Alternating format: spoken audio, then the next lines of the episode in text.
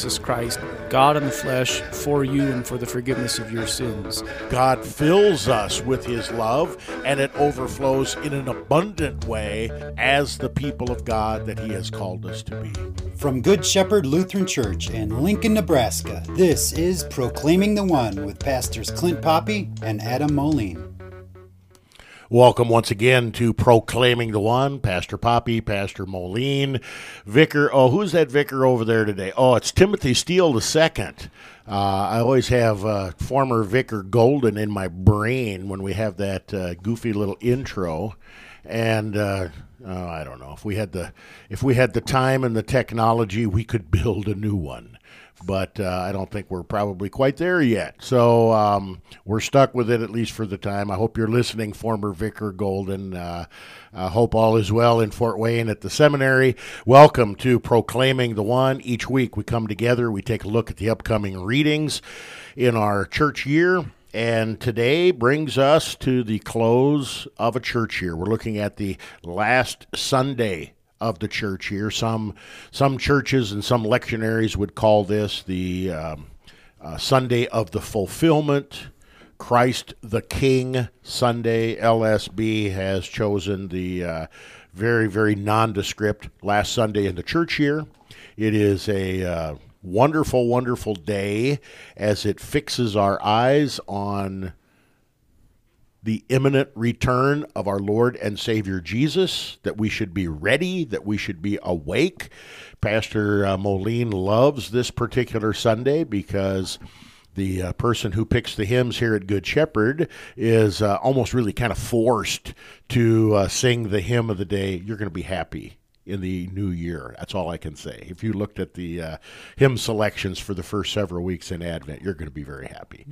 Uh, but uh, the hymn of the day is uh, a, a, hymn that we recently looked at in our sister program at home in your hymnal, Wake Awake for Night is Flying. Some of our uh, bumper music today will be from the Bach uh, cantata on that particular hymn. What's the number of that Bach cantata, Pastor? 140. 140. So if people go to uh, BVD, is that what it is? BWV. BWV 140. Uh, in, in any Google or uh, yep, you'll find um, it. Duck, and DuckGo or any of those uh, search engines, and it'll pop up lots of different options for you. And uh, it is majestic. It truly is. It may sound a little familiar to you because uh, people will use this for wedding music. Uh, very, very appropriate. And um, uh, probably because of the gospel reading that talks about a wedding. So, um, again, the last Sunday in the church year is upon us. Matthew 25, 1 to 13, a familiar and yet, excuse me, sometimes puzzling parable. Vicar? Jesus said, The kingdom of heaven will be like ten virgins who took their lamps and went to meet the bridegroom. Five of them were foolish, and five were wise. For when the foolish took their lamps, they took no oil with them, but the wise took flasks of oil with their lamps. As the bridegroom was delayed, they all became drowsy and slept. But at midnight there was a cry Here is the bridegroom! Come out to meet him! Then all those virgins rose and trimmed their lamps. And the foolish said to the wise, Give us some of your oil, for our lamps are going out. But the wise answered, saying, Since there will not be enough for us and for you, go rather to the dealers and buy for yourselves. And while they were going to buy, the bridegroom came, and those who were ready went in with him to the marriage feast, and the door was shut. Afterward the other virgins came also, saying, Lord, Lord, open to us.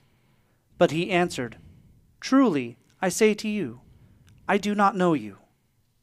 Watch, therefore, for you know neither the day nor the hour. Okay, there you have it. The parable of the ten virgins, Matthew 25, 1 to 13. This is uh, always one of the gospel readings, uh, almost in any particular lectionary, uh, as we get toward the close of the church year. Uh, series A in LSB, and the three year series has a uh, prominent uh, reading of this particular text as well. And um, it it is a kingdom parable. Jesus tells us what meaning he wants us to get by the last line in the uh, text in verse 13, and we want to uh, we want to pick this apart just a little bit. Pastor, this is uh, this is always one of those parables where unless you know a little bit about some of the wedding customs in first century Palestine area in there, uh, you you may miss what's going on here. You may get the wrong point. Before we get into that, um, Matthew twenty five. We have the last great discourse of Jesus in Matthew sometimes referred to as the end of the world discourse. Can you tell us in a big picture what's going on in these latter chapters in Matthew before we get to Passion Week? Well, um, yeah, Jesus in this uh, end of the world discourse, as you called it, is talking about that, the end of the world. And the bottom line, I guess, would be that Jesus is coming back. Uh, you know, just like Arnold Schwarzenegger, uh, he'll be back. I'll be back. Um, now, you, said talk talk about what's happening. You know, before the final Passion Week. This is actually Jesus is preaching us during Holy Week, uh, Okay. on the temple, and so he's already ridden into Jerusalem on Palm Sunday. So this is between Palm Sunday and Monday, Thursday. Correct. We And don't know exactly when, but it's it's uh, Monday, Tuesday, Wednesday, right in there. and it, it falls right into um, this perfectly because part of it jesus is talking about the temple itself when he's talking about the end of the world and so it's in chapter 21 that jesus rides into jerusalem on palm sunday Thank thank you Um, for and- clarifying that. and then we have Jesus is in Jerusalem and he's talking about the temple and how it'll be destroyed in chapter 24. That comes right after uh, our Lord wept over Jerusalem. Uh, and, and traditionally, this takes place on the Mount of Olives, uh, not far from where Jesus uh, just rode into town. Um, and it'd be where they're camping as well. Um, and, and that's a really great overlook of the city of Jerusalem. You could have seen the temple, you could have seen all the homes, the whole city would be uh, visible from that location. And that's where then traditionally he laments over Jerusalem. And then he preaches a lot about the fact that the world is going to come to an end and that he's going to come back uh, alive uh, to judge the living and the dead and to take those who have faith in Christ. To their eternal reward, I guess. Okay. Uh, thank you. Thank you for that. That sets the wider context for what's going on. Uh, sometimes people, when they study the parables of Jesus, they group or lump the parables in certain ways according to the topic. Jesus says here in Matthew 25, verse 1, the kingdom of heaven will be like. There are many parables that are sometimes referred to as kingdom parables, parables that are specifically connected to the kingdom of God or the kingdom of heaven. Pastor, what are we to be looking for in any one of these kingdom parables? And then we'll get into the specifics of this parable. Well, uh, I guess it, the, the What, the word- is the kingdom of God or kingdom of Right. heaven that he's talking about? and that that's the thing, right? Uh, to, to to classify it as a kingdom parable, we'd be saying that it's one of the parables that talks about what the kingdom of heaven is going to be like, or is like, even right now, in the sense that all the people who have faith are a part of the invisible kingdom of God. Um, we that includes us then who believe we are a part of it though we don't fully realize it yet. It's like we have our citizenship card, but we're not in the country yet, uh, and that's still ahead of us. And so it's both future and present, but it includes all the people who have faith in Jesus Christ crucified and risen. Okay, so specifically, we are talking about the church. The church. and that can be the church uh, here, that can be the church in heaven, uh, different aspects of what this church is, looks like, should be characterized. Is that is that accurate? Yeah, I, I, if we're going to nail it down, I'd say it's the invisible church, which is all the people who truly have faith. And, and The so, Holy Christian Church. Yes. Okay, uh, I think that's helpful. Now, um, we uh, we get into the particulars of this uh, parable, and we have ten virgins. What what is the difference, Vicar? Uh, between the virgins, we've got ten of them, and uh, we've got them lumped into two different categories. What are those categories? You have the foolish virgins and you have the wise virgins. Okay, so we got foolish and we got wise. We have talked a lot uh, during the year, Pastor, especially when we get into the Old Testament texts um, with regard to. Um, the wisdom of God, uh, the foolishness of God. We had a couple of passages on uh, the book of Proverbs that kind of brought that out. And we came to the bottom line saying uh, people that are foolish indicate no faith. And people that are wise, that's kind of code word for faith. Is that uh, can we carry that biblical theme over into this particular parable? Yes. Okay, so keep that in mind as we're we're reading this. This is a picture of faith versus unfaith. All right, Pastor, you see the clock. You know how much time we have here. You've got that much time to give us wedding practices at this time of the uh, uh, in at this time in our calendar and at this particular place. Yeah, Go. historically speaking, you know the the parts that we know, um, the the father of the bride, um, and we're not talking Steve Martin there, but the father of the bride will come to a contract with the groom Spencer where Tracy he'll agree. To give his daughter to be married to the man and they'll sign a formal contract and at that point then the man's job is to make sure he has a home prepared for that wife to live in to uh, the the man shall leave his father and mother and hold fast to his wife, and the two shall become one flesh. And so he's preparing a place for that to take place, a home. Uh, so he gets the home going, uh, and a part of the construction is is that they build a special bridal cham- chamber, a temporary one, on the outside of the home as well. When everything is ready, the father of the bride goes to inspect the house uh, and make sure that his daughter is going to be well taken care of. And if everything's up to snuff, the two of them then go together to pick up the bride, uh, and that will be the day of her wedding. Of course, all the other things are ready and waiting for that day, but it, it's not like today where you get to save the date for June 30th or whatever. Uh, it, it can be whenever the groom gets everything squared away into order to the father's liking. And so that that's the aspect of we don't know when it'll be. When the groom shows up, uh, they carry the bride and the groom to the new house. Uh, all the family and friends gather together outside the bridal chamber, and the two go in. They consummate the marriage, and when it's proved to be consummated, then a big party starts that can last several days at least. Um, and so that's the whole idea of waiting, uh, and then the joy of the wedding that takes place, and the celebration of the community at this uh, couple being united together. the uh, the things that strike me about these particular wedding customs is um, the consummation of the marriage between a husband and a wife is uh, is celebrated. It is uh, it is a gift of God, and it seems to me in this day and age, it is something that people have no idea uh, why this is such a big deal.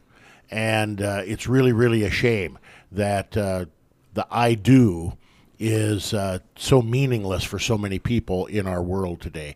We need to take a short break. This is Proclaiming the One. We're looking at the readings for the last Sunday of the church year. Don't change that dial.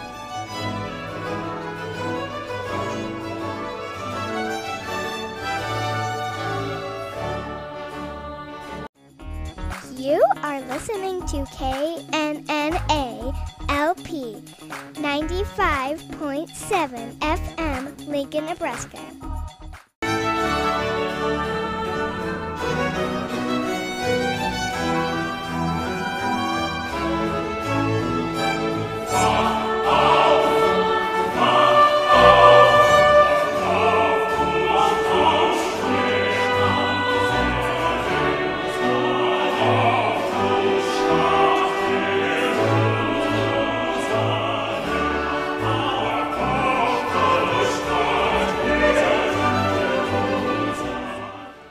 Welcome back to Proclaiming the One. Pastor Poppy, Pastor Moline, Vicar Steele.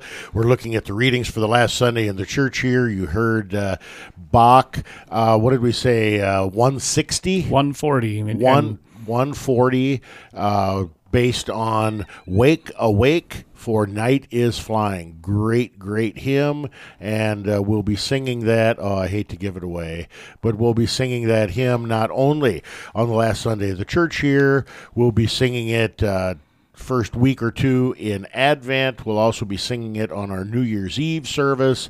And uh, if Pastor Moline has any complaints about the hymn selection with regard to this hymn, he needs to take it right to the top. That's all I can say. We'll, we'll talk to God for it. absolutely, absolutely. Okay. Uh, in our first segment, we looked at a lot of things with regard to the end of the world discourse that we're in here in uh, Matthew 25. We talked about parables in general and specifically the kingdom of heaven parables. We have uh, marriage customs at this particular time uh, in history and at this location. And we also talked about the difference between wisdom and foolishness as is recorded in Scripture faith versus unfaith. Okay, so Vicar, let's uh, just be reminded of some of these uh, details here. Uh, in verse 3, uh, what is the characteristic of the foolish virgins? Well, when they go and they take their lamps, they don't bring extra oil with them. Okay, so no extra oil means uh, they are assuming that the bridegroom's going to come during the day or that he's going to come quickly. Uh, is that fair, Pastor? Yeah, I'd say what it is is that they are unprepared. They they don't they don't do the things necessary as if uh, the bridegroom can arrive in the middle of the night or at any moment. Right? They just are unprepared in general, and I think that's a key thing. They're they're not ready for it. Okay, so they're unprepared in general. They're not thinking about all the possibilities, uh, and are making some you know, maybe kind of lazy assumptions with regard to when the bridegroom comes. And then in verse 4, it says, But the wise took flasks of oil with their lamps. As the bridegroom was delayed, they all became drowsy and slept. Pastor, is it significant that all ten virgins, both the wise and the foolish, slept? I think it is. I think it matches a lot with how we see things happening in the church today, with there's a, a lot of apathy, a lot of unconcernedness.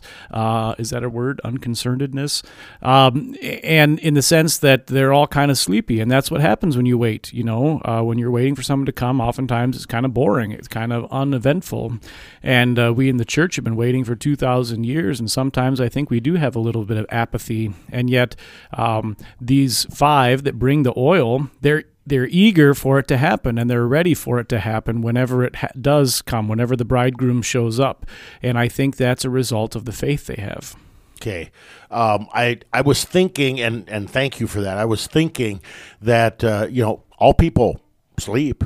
You know, it's just a part of natural life. You know, we can't stay awake 24 7 waiting for Jesus to come back. We go through our vocations, we eat, we drink, we sleep, we live our life. But at the same time, we are prepared with that oil of faith. Is Right. that is that a uh, is the oil faith? Is the oil the word and sacrament? Uh, is it a both and? Uh, you know, I, I really would struggle to just say the oil is something like faith. I think it indicates that there is faith there and that they're eager for the bridegroom to arrive and they're ready for it. And I, I think that is a result of them having faith. But um, I wouldn't want to say that the oil is faith in the sense that, uh, you know, the foolish ones are going to go try and buy it or whatever and try to get it at the last minute. Um, it's not that way with the end of the world. When Christ comes, I think that the key is the trumpet will sound, and we're either ready or we're not ready. And uh, that's not something that can be changed at the last minute. We're either ready or not ready, and that's the warning. in uh, verse 8, Vicar, the uh, foolish virgins realize that there's a problem. And uh, so, what request do they make of the wise ones? They want some of the wise ones' oils because their lamps are going out. Okay, sounds like a reasonable request. Uh, hey, hey, hey, our lamps are going out. Give us some of your oil. Now, we're not talking about giant, big, honking lamps here, are we, Pastor? We're not. Um, in fact, um, if you go to Holy Land and to any of the stores that they have there, uh, they'll try and sell you some of the uh, lamps that they have because there's many, many archaeological uh, examples of this. They're little clay lamps, probably fit in the palm of your hand. You fill with oil, uh, and they they burn. It's kind of like a little flashlight. You don't want a big, huge one because it's hard to carry around and to keep going, and it's a fire danger, right? You break a little lamp, you have a little bit of a fire. You break a giant lamp, you have a big fire. So, uh, think about the size of a coffee cup. Not that shape, of course, but that's how much oil is probably in one of these lamps. I, I have in my mind uh, the size of a regular yo-yo. Is that about? There, yeah, there's some that are that size. There's even some small enough. Uh, the the idea would be that you tie them to the end of your foot, on the top of your foot, uh, which brings to mind the words of Scripture. Uh, your words are a lamp to my feet. Uh, that's the idea there. And so, little lamps. uh, You don't need a whole lot of light. You just need enough to see where you're walking. Okay, so the the people who look at this uh, parable critically and look at it from twentieth twenty first century American principles, they go, "Oh, those wise virgins! They were so mean." They didn't want to share their faith. They didn't want to evangelize. They didn't want to tell the good news about Jesus. Uh, why are those kind of critiques um, missing the mark, Pastor? Well, um, just imagine a wedding today where you have a time it's going to be and it's getting ready to start and you have the the prima donna who says you need to wait for me while I go across the street and have a shot or I need to go get this beautiful beautifying thing to wear or whatever and the whole wedding gets stopped while this bridesmaid does this ridiculous thing right? Uh, that's the bad manners that that would be. Come get oil. Give me some of your oil right? It doesn't work that way. The bride and the, the groom and their joy at getting married isn't dependent upon the attendance and you're not going to stop the wedding for the attendance and so it's kind of a foolish thing and a ridiculous argument to make i think. Okay, I I uh, I like that.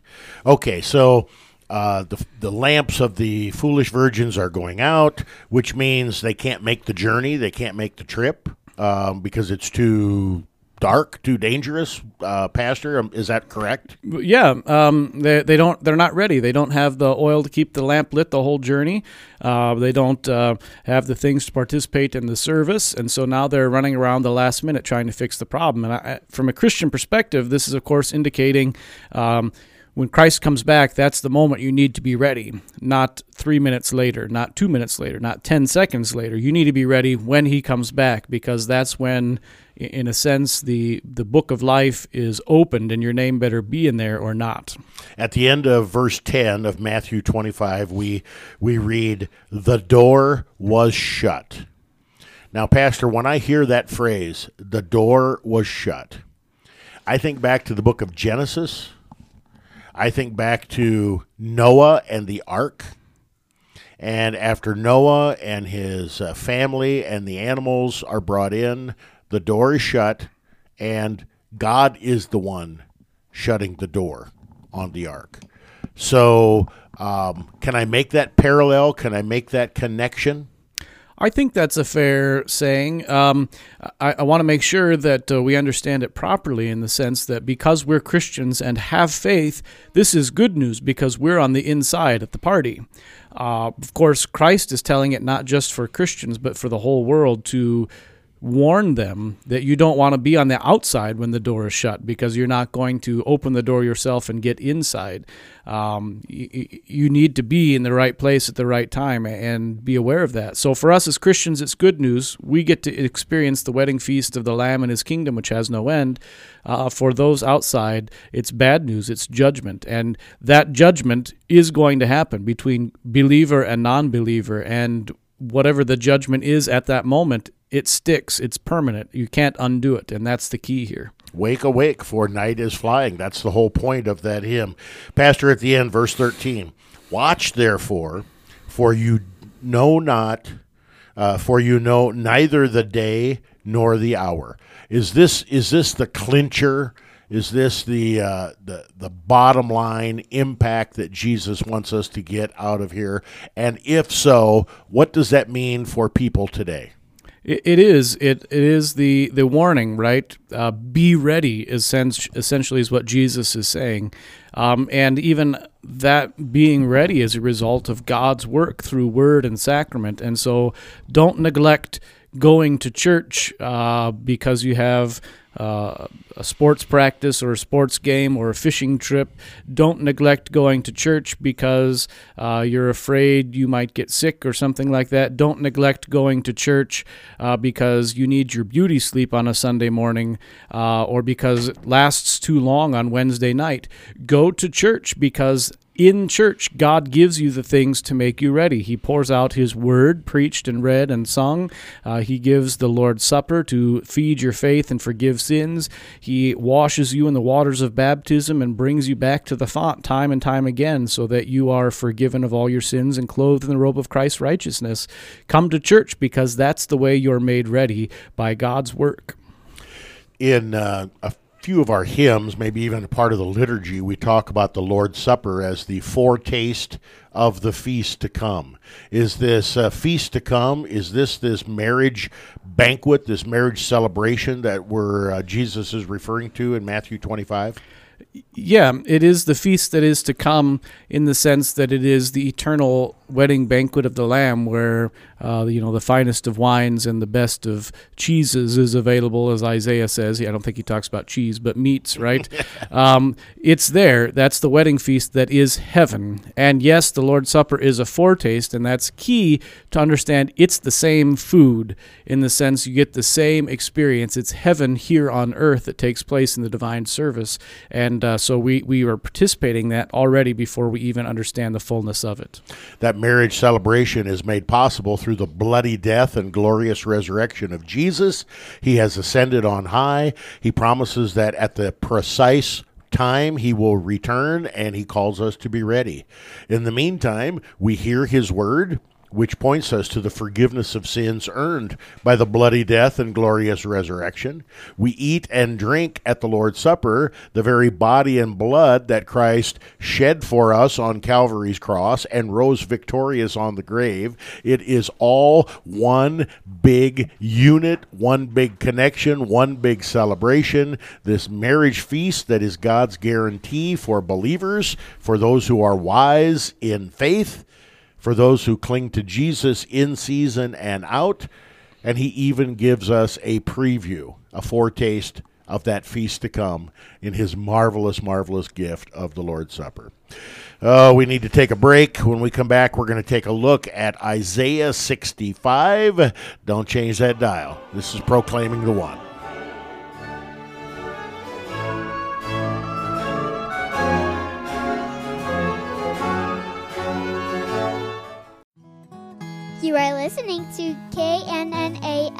95.7 FM, Lincoln, Nebraska.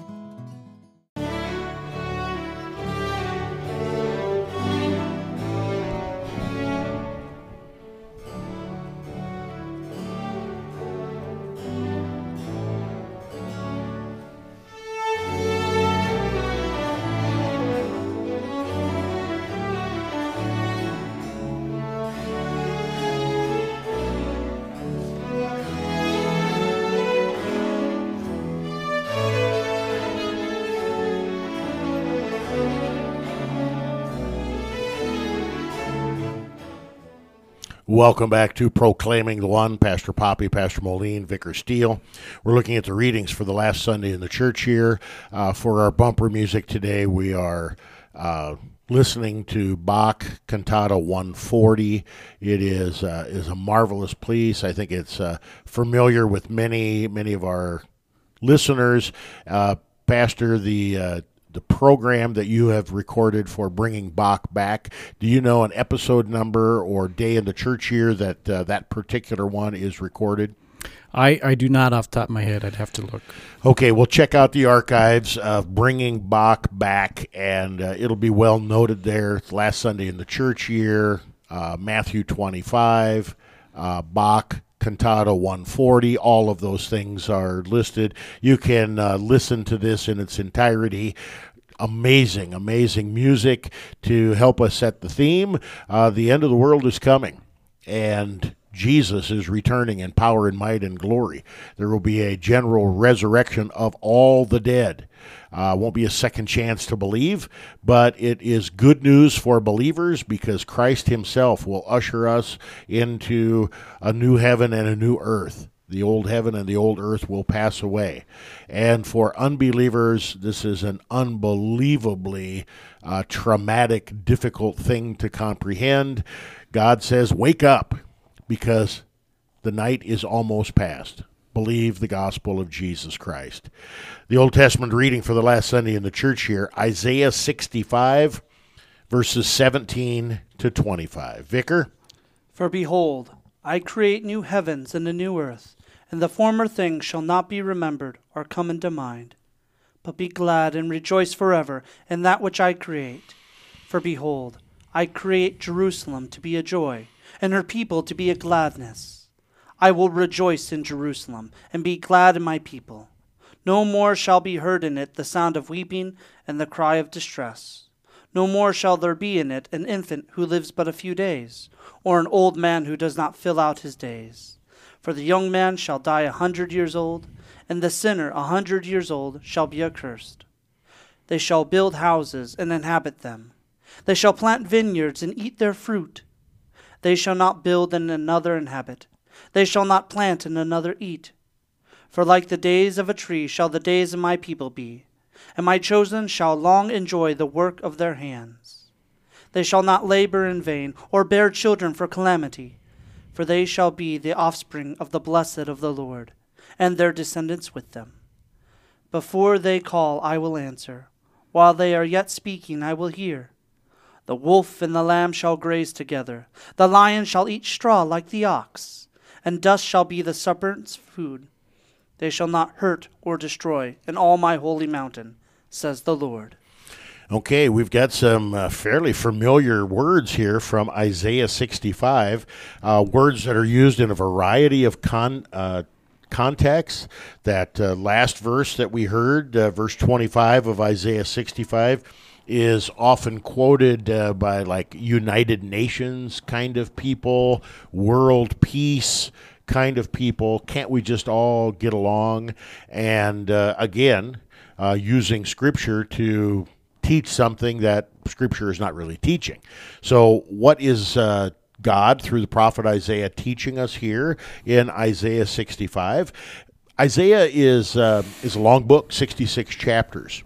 And in the uh, what most people would call the second half of Isaiah, beginning in chapter 40, uh, there's a there's a shift. Same author, same Holy Spirit, but there's a shift. And as we get closer and closer to the end of Isaiah, it's almost like Isaiah is giving us an end of the world discourse as well. Is that uh, is that a fair way to look at the book of Isaiah, Pastor?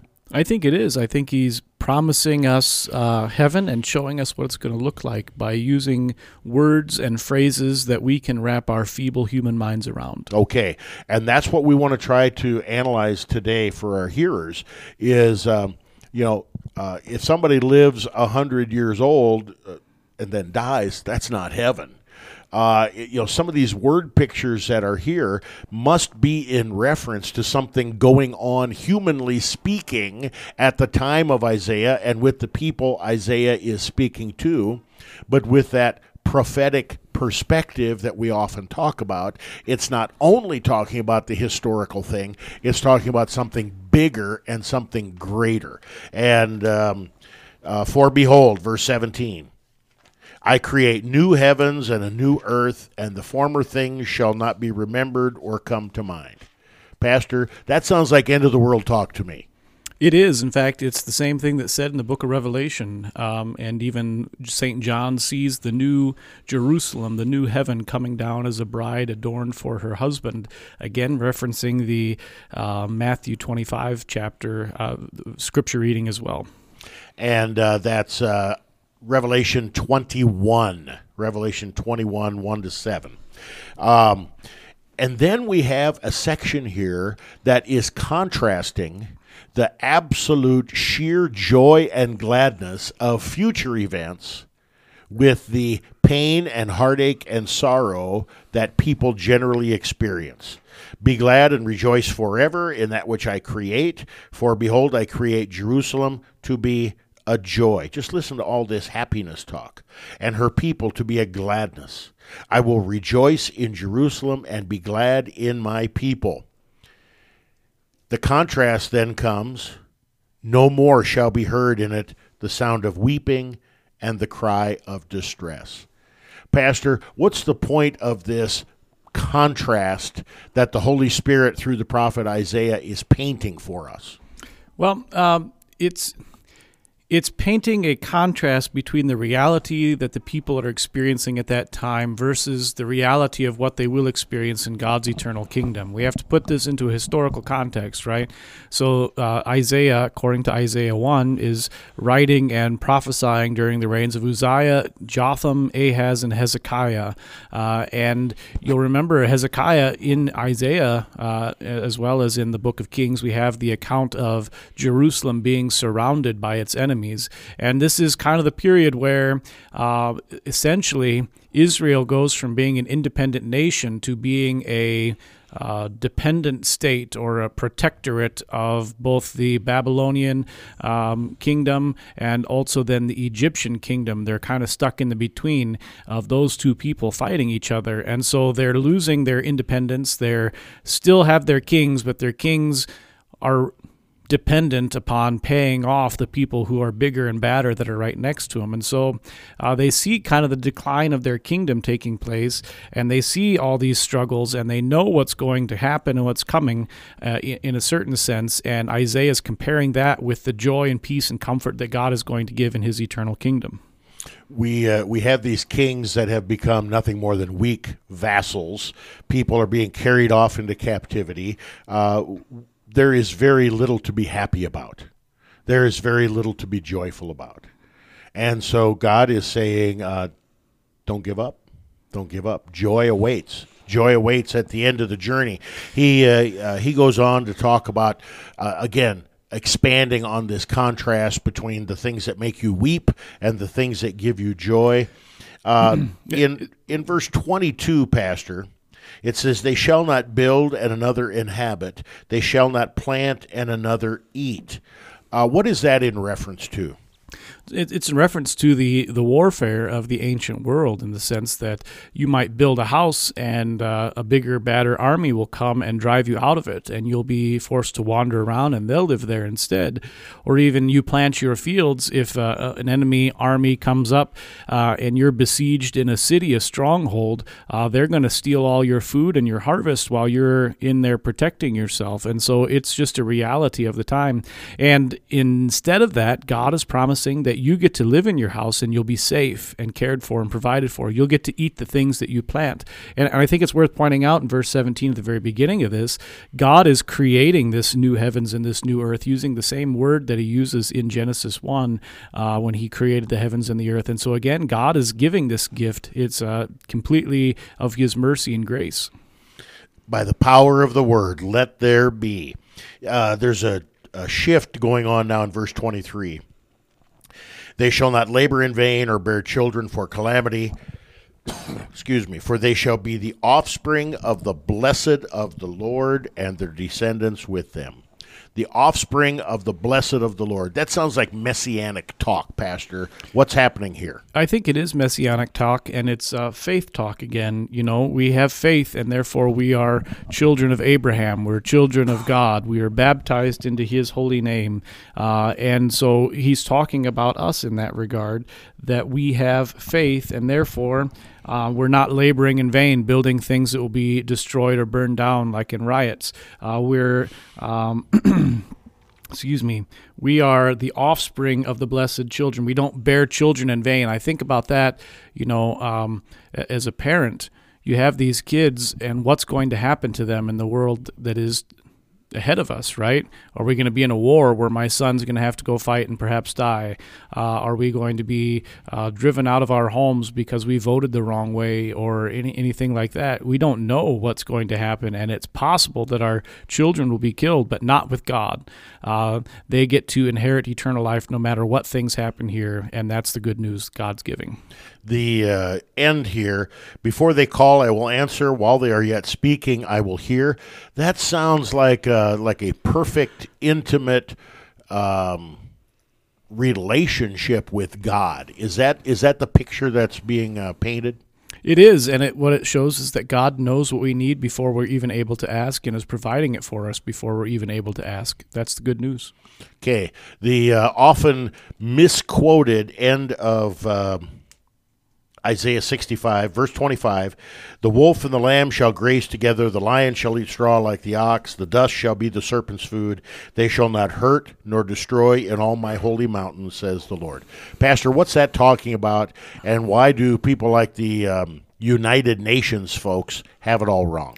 Well, it's all about the new heavens and the new earth, the new creation, the place we get to live when sin is destroyed at the end of the world. And so uh, it's looking forward to that. It's not something that is going to be accomplished here on earth by human means. Okay, and I think that that last thing you said is the key. We do not bring about peace. We can we can strive to live at peace with our family, our friends, our neighbors, our brothers and sisters in Christ, even our enemies. But peace is created by God, and the ultimate peace is earned by the Prince of Peace, Jesus Christ. He earns that peace through his perfect life, his obedient death on Calvary's cross, his glorious resurrection from the dead on Easter Sunday. He ascended into heaven and says, I'm coming back. I'm coming back to get you. I'm going to prepare a place for you. And that's exactly the joy that we need to be pointed to during these strange and latter days. We're going to take a look at more of these uh, strange and latter days when we come back. 1 Thessalonians 5. This is Proclaiming the One for the last Sunday in the church year. Don't change that dial.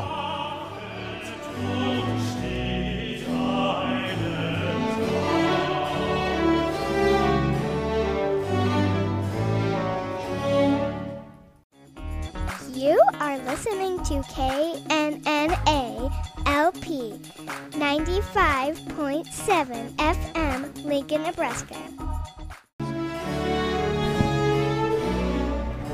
thank you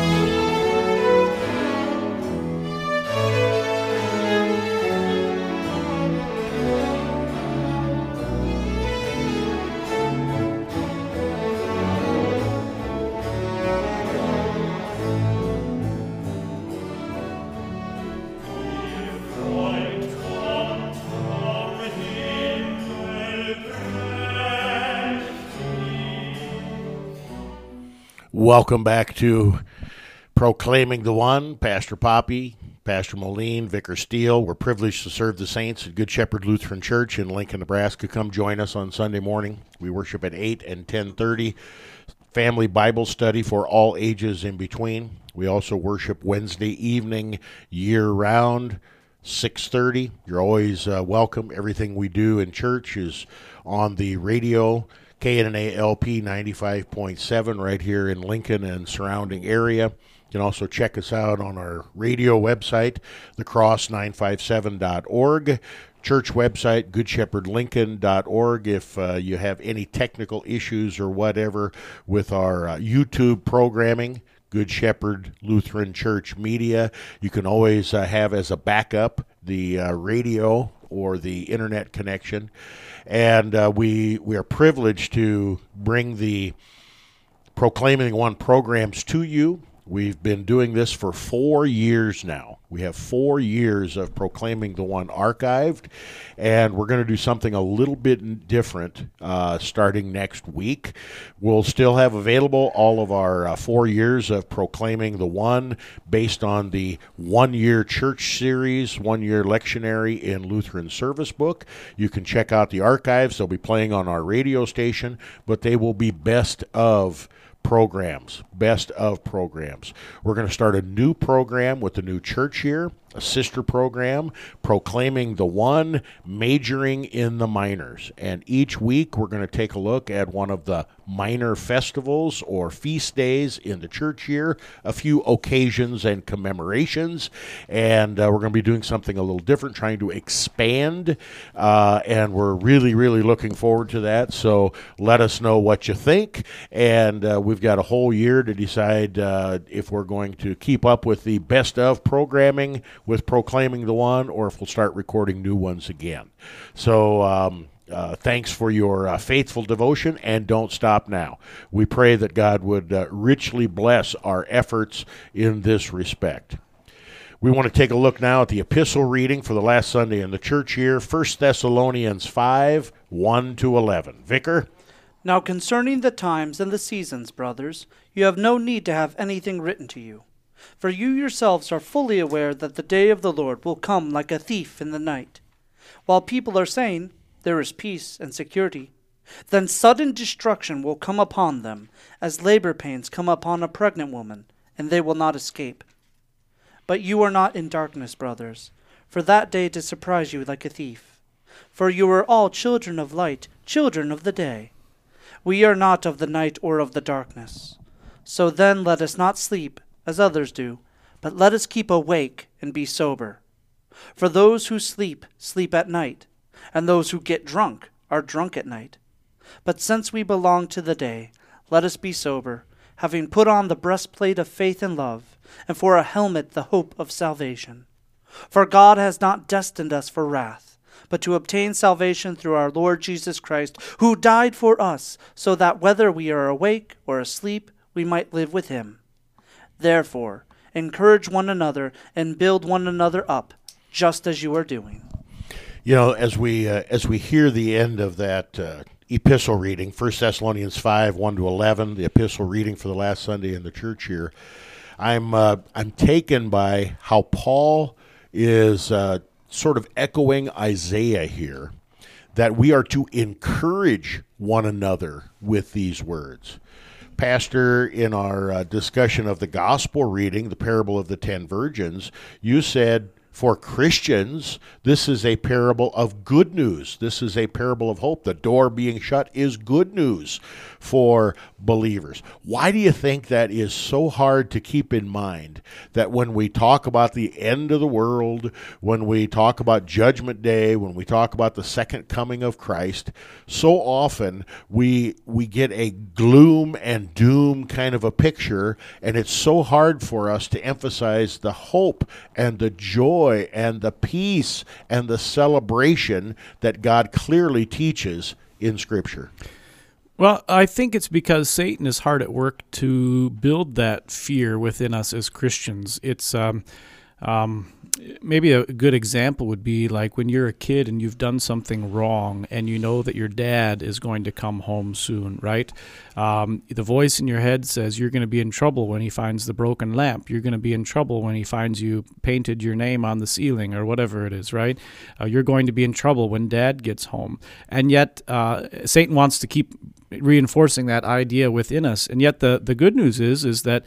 Um, the message of Christians is is that God already knows what we've done and he's already forgiven it and punished Christ in our place and we just get the good news of dad coming home, you know, the the things that he's bringing, the the forgiveness that comes with him.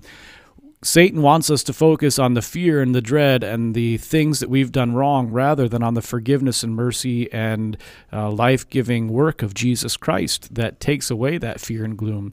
And so we always need to be careful and aware of that as Christians that Christ's second coming is good news for us, and we need to encourage one another with that good news. You know, Christ is coming soon. Uh, come, Lord Jesus, come quickly.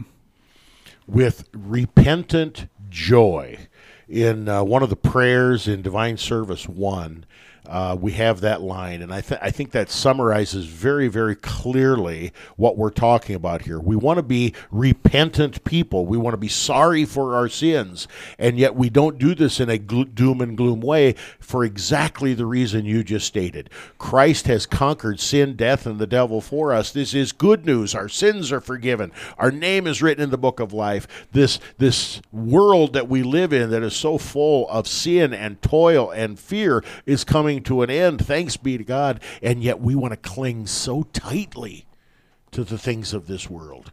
And uh, even even look at the people who haven't received it. You know, well, that's not fair. What about them? They're in the other line. Uh, you know, God is giving us this great gift, and we need to rejoice in that fact and not be distracted from it. I interrupted you. I'm sorry. No, that's that's all right. I needed to be interrupted. Verse two. I was just preaching.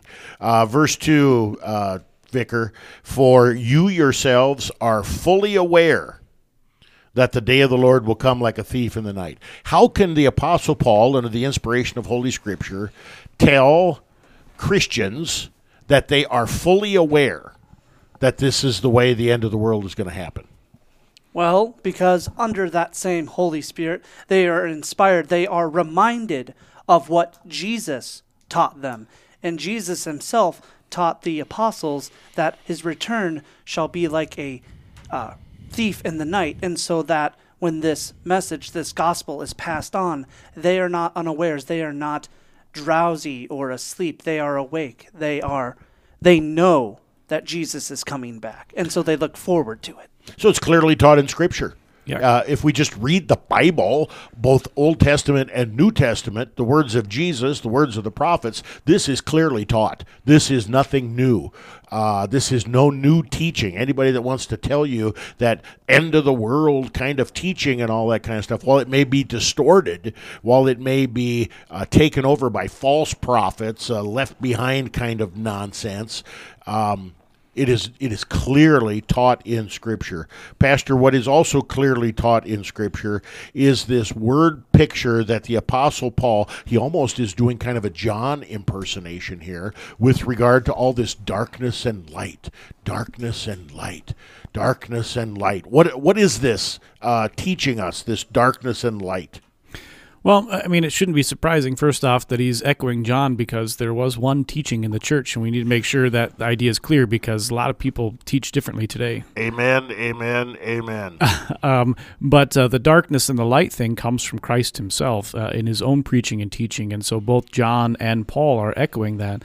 And the light, of course, is faith in Christ, and the darkness is not faith in Christ. And everybody's in one camp or the other, and there's no in between. And, and uh, Paul's making that clear. Stay awake and keep sober. This is the bottom line message that the apostle Paul is teaching us here in 1 Thessalonians 5. Stay awake and be sober. Um, don't get drunk on the false teachings uh, or the allures of this world. And it says, But since we belong to the day, this is verse 8. Since we belong to the day, let us be sober, having put on the breastplate of faith and love, and for a helmet, the hope of salvation. Pastor, what is this breastplate and helmet talk? Well, um, again, I would say he's saying be ready. In other words, go to church. Uh, the breastplate of faith and love, the helmet of hope of salvation, all that comes to us, and, and God dresses us in that when we hear the word, receive the sacraments, and partake in the life of the church. And so, again, it's saying the same thing that the other scripture lessons have said go to church, be ready. He could come today, he could come tomorrow. You don't know. You need to be ready all the time. The flaming arrows of Satan are being directed at your head and your heart. Um, you know, I can, I, I can, uh, I can survive a flesh wound. I can't help but think about uh, uh, is that Monty Python? It's only a flesh wound. Yeah, yes. Uh, I can survive a flesh wound, but if I get hit in the head or the heart, that's almost always fatal. and so I think uh, you know Paul uses this imagery toward the end of uh, the book of Ephesians as well. He expands on it even more, but the the helmet and the breastplate, that which protects us uh, in our faith, is the Word and the sacrament. Going to church, hearing the Word, receiving the gifts. Uh, we cannot emphasize this too much because God's Word emphasizes it over and over again. And I, I just want to close this section by saying, be hopeful be joyful. Be encouraged by these words. No matter what you see going on in the world today with regard to plague or politics or economics or any of this stuff, God is God and He is in absolute, complete control of all things. And He's coming. So stay awake and stay sober. Vicar, bring things to a close, would you, with the collect of the day for the last Sunday in the church year? Let us pray. O Lord, absolve your people from their offenses, that, from the bonds of our sins, which by reason of our frailty we have brought upon ourselves, we may be delivered by your bountiful goodness. Through Jesus Christ, your Son, our Lord, who lives and reigns with you in the Holy Spirit, one God, now and forever. Amen. Amen, amen, amen. For Pastor Moline and Vicar Steele, I'm Pastor Poppy.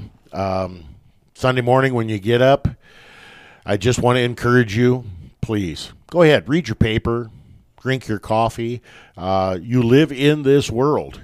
But as you live in this world, be reminded of what God's word says. Stay awake and stay sober. Pray for your pastors. Go to church. God's richest blessings in Christ.